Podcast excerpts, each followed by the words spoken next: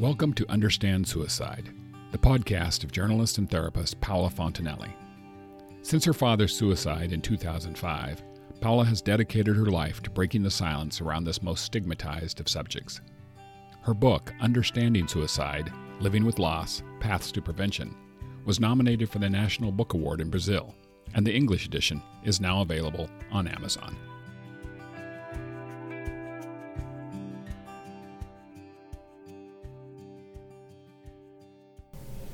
My guest today is Doree D'Angelo. She's from Oregon. She lived here all her life. She's 67 years old. Beautiful purple hair, I have to say that. Thank you. I hope my hair can pick up that color when I'm 67. she has had a history of mental health in her family and herself. She's been fighting with her for as long as she can remember. She did attempt suicide a few times, and today we're going to talk about her journey and how she found meaning in her life. So, thank you for being here, Doree. Thank you for inviting me. Can you tell me a little bit about your story when you were a little kid, your family, just so we get a little bit of your background? My mother was 14. Um, I have to refer to her as my birth mother because we did not have a good relationship from the day I was born. She did not want to have me and let me know very vocally over the years. Um, I went through a lot of abuse because of that and had very low self esteem, mm-hmm. no self worth.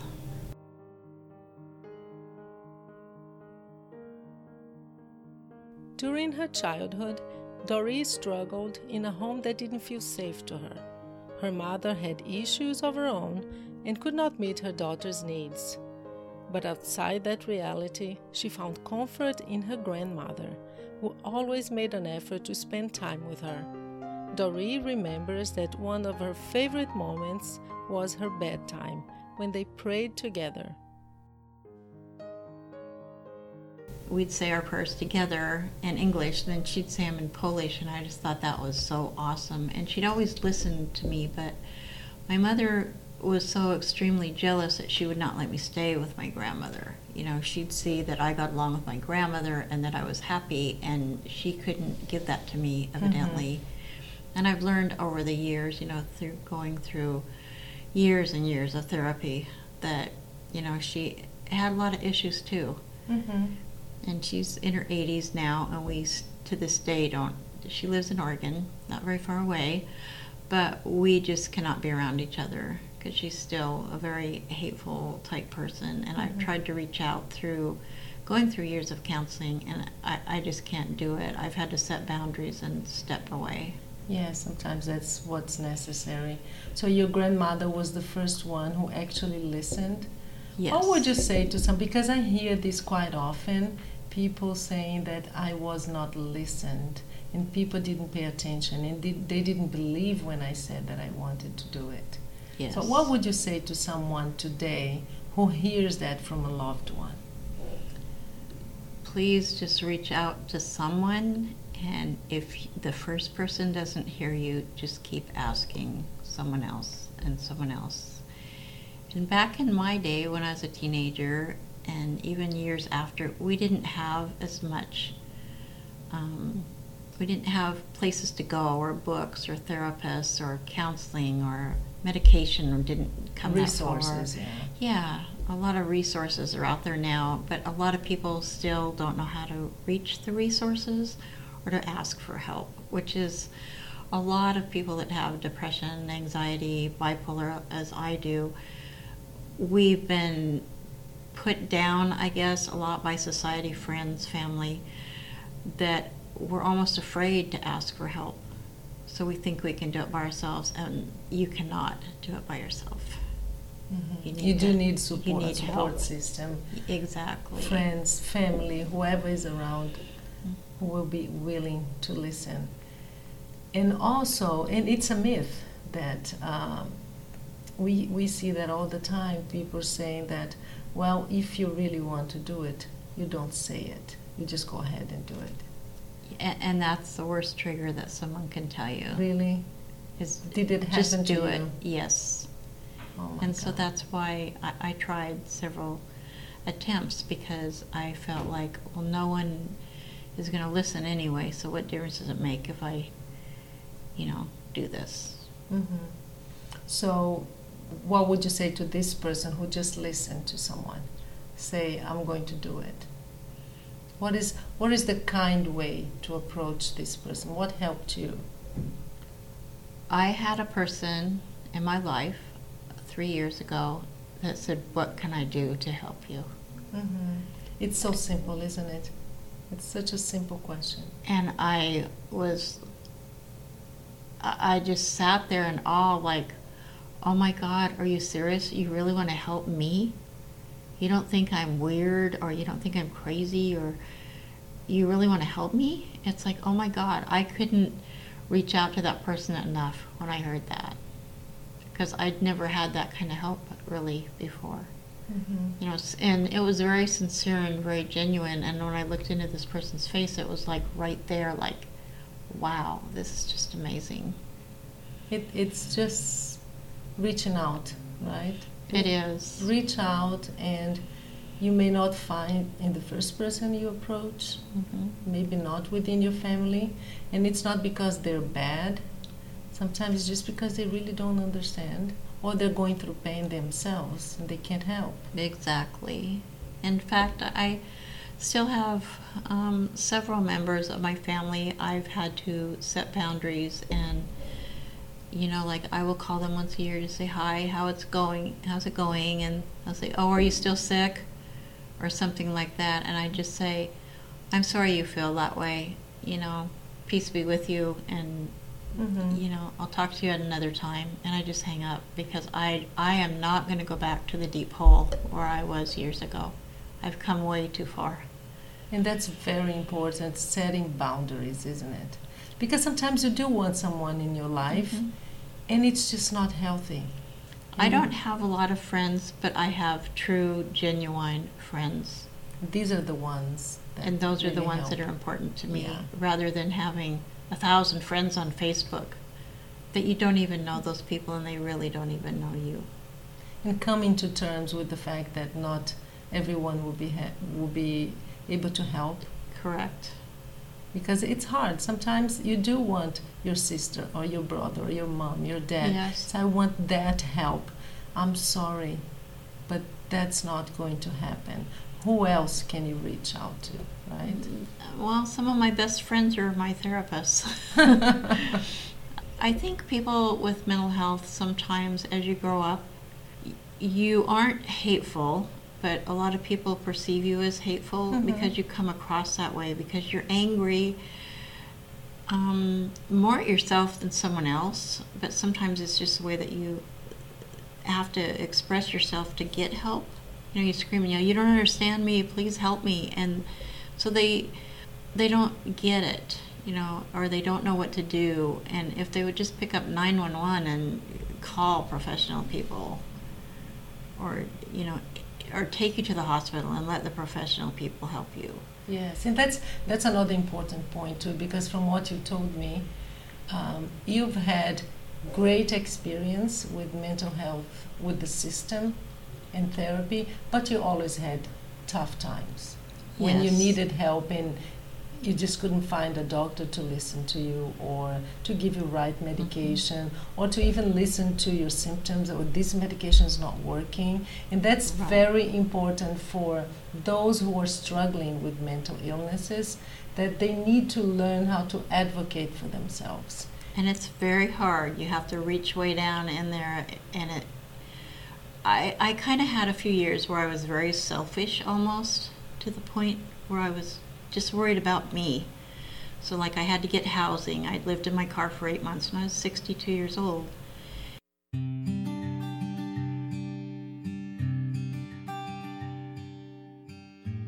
If you want more information about suicide, my book is now available on Amazon, both in paperback and digital formats. Just type in the title Understanding Suicide or my name, Paula Fontenelle. The book was written for people like you, and it's the result of more than 10 years of conversations with families who lost loved ones to suicide, individuals who attempted suicide, specialists, and mental health professionals. Thank you for your support. Now back to the interview. The only person that will help you sometimes is yourself to get a start, but if you ask for help and somebody just kind of ignores you or whatever, just ask the next person or find another avenue or you know nowadays we have suicide line phone numbers and I have it like in my wallet. I have one in my car. I have it on my refrigerator. I have it on the back of my front door because I never know. You know, I will never be totally healed. Mm-hmm. And so I never know if something's going to trigger me, mm-hmm. even though I'm taking medication that's been working great for three years. Maybe something will happen, or somebody will say something from my past, and it's like I don't want to go to that dark spot anymore. So be aware of the of that. Correct. And, and also medication. It's good that you mentioned.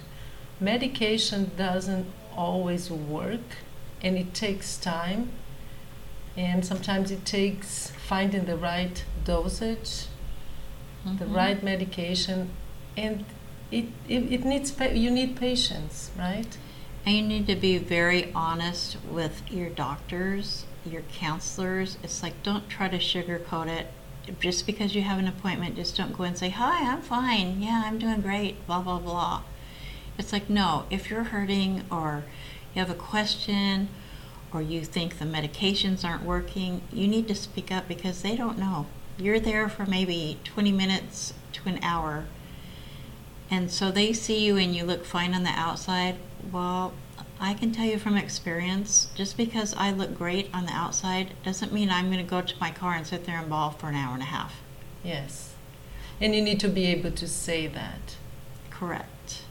And like there's been times where I've stayed in my apartment for a whole week at a time and never stepped out to go to the grocery store, nothing. I didn't want to even get out of my pajamas, and I didn't take a shower for several days, and I was just in a deep hole. Mm-hmm. But, you know, people wouldn't check on me, or, you know, they didn't know because what goes on behind closed doors, people people don't know unless you There's open the no door. way to know, really, right? No. And you need to be patient also the doctor it doesn't mean that the first doctor you see is going to work i have They're, actually fired doctors that say well you just need to take your medication and you need to you know work on it. Well okay but how do i do that? Because i'm in such a fog with my illness you know. I know my medications aren't working so how much longer do i have to wait? Well there is no answer. Each person is different.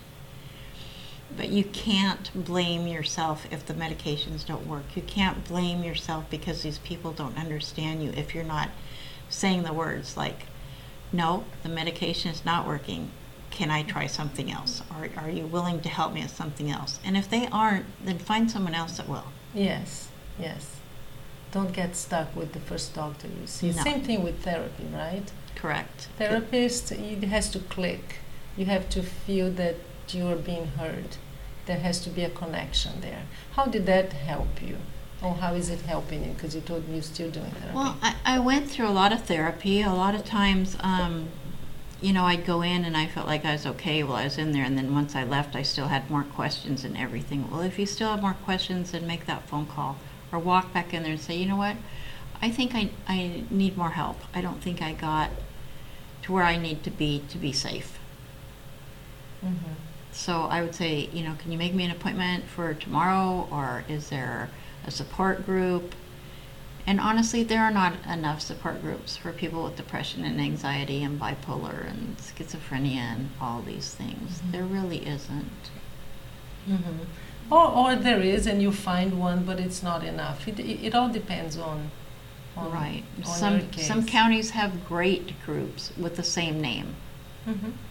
and then you'll go to like Washington County had some great support groups. Multnomah County is huge, and when I, I moved from Washington County to Multnomah County, I was like totally appalled. And some places say, well, you can't come here because you live in Multnomah County. And that's the biggest problem I've had Um, and I've actually been in contact this past year and two years with different corporations that I'm working with now. And to get rid of that because it shouldn't matter where you live. If you need help, You need help. you need right. help. It's Yeah. like just because I live on this side of the street, you're not going to help me, or I live on. That's just so wrong. Uh-huh. But uh, how do you, if, if you, we have someone listening to us right now who is at risk for suicide, how can he or she help themselves? So find a doctor. If the first one doesn't work, try to find another one until you you find a doctor who really listens Yes. and who believes in you, who doesn't judge. And one thing to remember is that when you do call these people for help, or you go into a place and say, "Hey, I need help," you know, you find an organization Mm-hmm. or a company that you know deals with mental health issues. Not everyone's gonna click with you. You know, there's always that problem in your workplace and your friends. Any any relationship. And maybe it was really. just a bad day Mm-hmm. and you didn't click with that person. hmm Don't give up, right? No, do not give up. And a lot of times, um, I've had two of my friends that I was at home and I would say something like kind of jokingly as they thought it was joking and it really wasn't. It's like, well, you know, I don't even want to live anymore. And the next thing I know, I was still on the phone with my friend. She says, Hold on a second, I got to go do something. She actually called 911, and the police came to my home and brought a mental health therapist. And I went to the hospital and got the help that I needed. And I didn't think I was there yet. Once I went to the hospital, I was really close. You you realize that wow, that was a good friend, Yes. right? So that's And I called them up. I, yeah. or they'd call or they'd come up to the hospital to see me and I'd, I, they'd go, I just came to see if you're okay. Are you still mad at me? And I said, no, I was never mad at you. Thank you so much for Yeah. helping me. That's a that's a good point too, because sometimes we think, no, I'm I'm not going to do that because they're going to be upset with me. It's a matter of survival Yeah. here. You're saving their lives, so don't don't think twice. Do call nine one one. Right. And even do that for yourself. Because it, it doesn't matter. If you call 911, someone's going to get you the help that you need. Because they don't want you thinking that you're okay today, you know, five minutes after they talk to you. And, you know, the next day you're calling them again. And the next, maybe two days later, you're calling them again. They're going to see that this person really seriously needs help. And you don't want to wait Mhm. till that time. Do you have any services that you would mention that has helped you in the past? I have gone to several NAMI. It's NAMI National Alliance for Mental Health. Um, they have been kind of revamping the one in Multnomah County, and I'm now um, helping them do a lot. I had some severe medical problems the last six months, so I haven't been as active as I needed to be. Um, and so we are actually going out now. They have, I can't remember her first name, but we're actually going out to companies and like handing out suicide prevention. Information and getting the word out there because we don't feel like it's it's out there on where people can go to get help and you know to erase the stigma and you know you're not a bad person if you ask for help And it's not about being uh, a coward Popular. either, No. right? Because we hear that a lot. Oh, person who does that is a coward. and you're not at all. You know, we're we're all human. We all make mistakes. We're all very special people. You know, some some people get diabetes. Some people get alcoholism. Some people get to be drug addicts. You know, and they all need help. So why should it be any different because you have a mental illness? Because you can't think properly, not every day. Mm-hmm. You know, you might be the top of your class, like I was a straight A student, and I hardly had to work.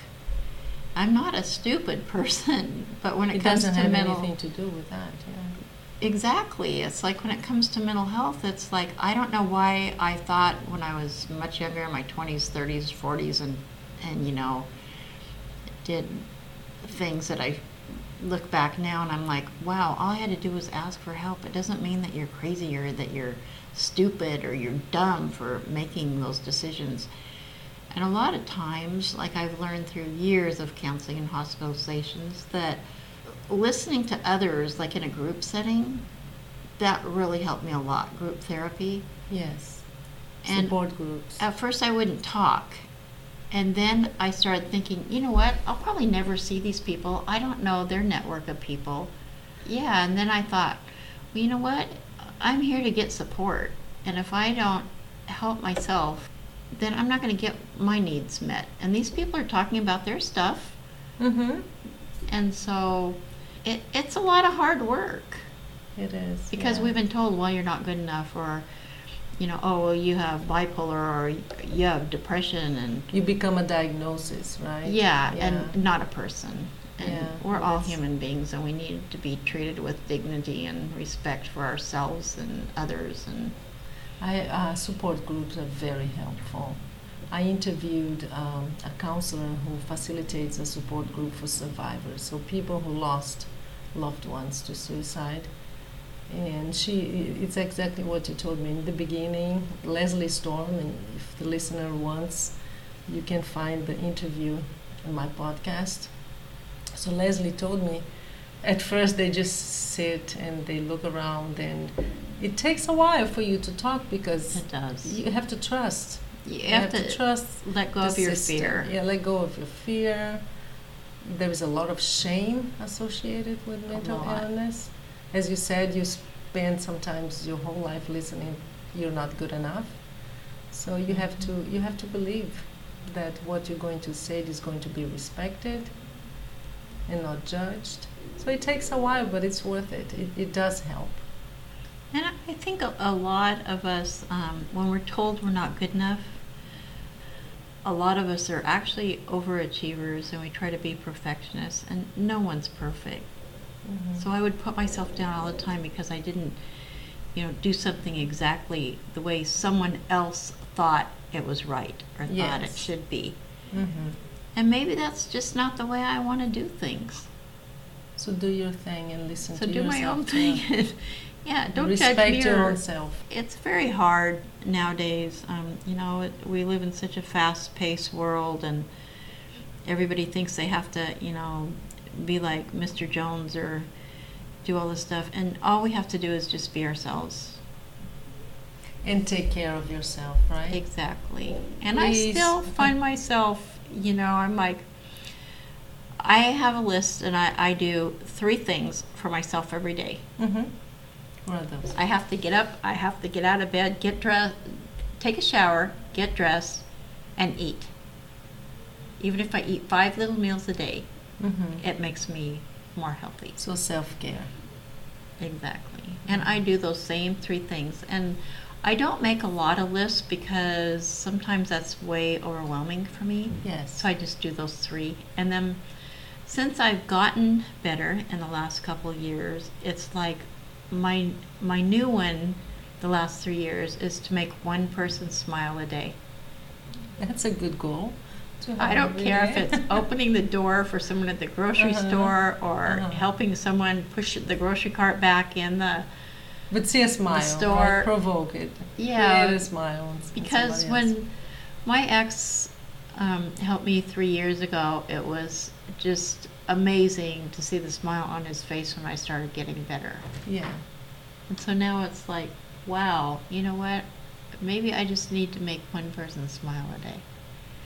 And it's incredible how much it makes you have self worth and you feel so much better about yourself. And it doesn't cost you anything. Mm. That's a that's a great message. Thank you, Doree.